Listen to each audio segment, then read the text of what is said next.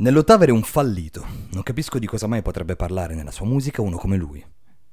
Se lo sarà domandato qualcuno, e probabilmente lo avrà detto anche in faccia al più intrigante personaggio che il mondo del web ha partorito negli ultimi anni.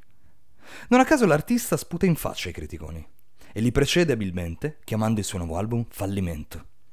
Sono Riccardo Di Vigiano e ti do il benvenuto a TG Kiwi, il posto a portata di cuffia dove rimanere sempre aggiornato su ciò che di nuovo e imperdibile i mondi della musica e del cinema hanno da offrirci.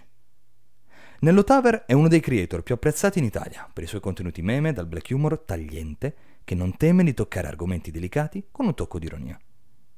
Tuttavia, la sua influenza va ben oltre i meme. Nello si è distinto anche nel panorama musicale. Tutto è partito da alcuni freestyle pubblicati su YouTube fino al suo primo EP ufficiale, Sto salvando il rap italiano, nel 2022.